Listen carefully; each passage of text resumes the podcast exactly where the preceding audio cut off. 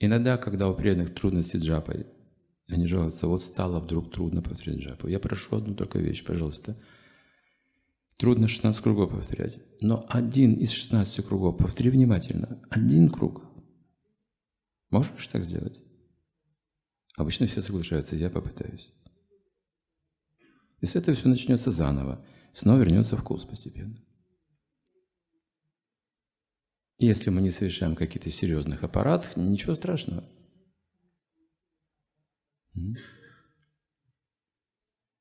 Здесь э, даже дети повторяют по много кругов, по 16 кругов, по 32 круга во время паломничества.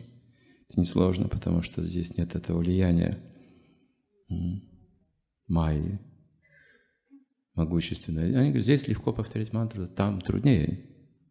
В той среде ум отвлекается, тревожится. Но это вопрос тренировки ума. Что легче, изменить весь материальный мир, чтобы нам было легко джапу повторять, или укротить ум?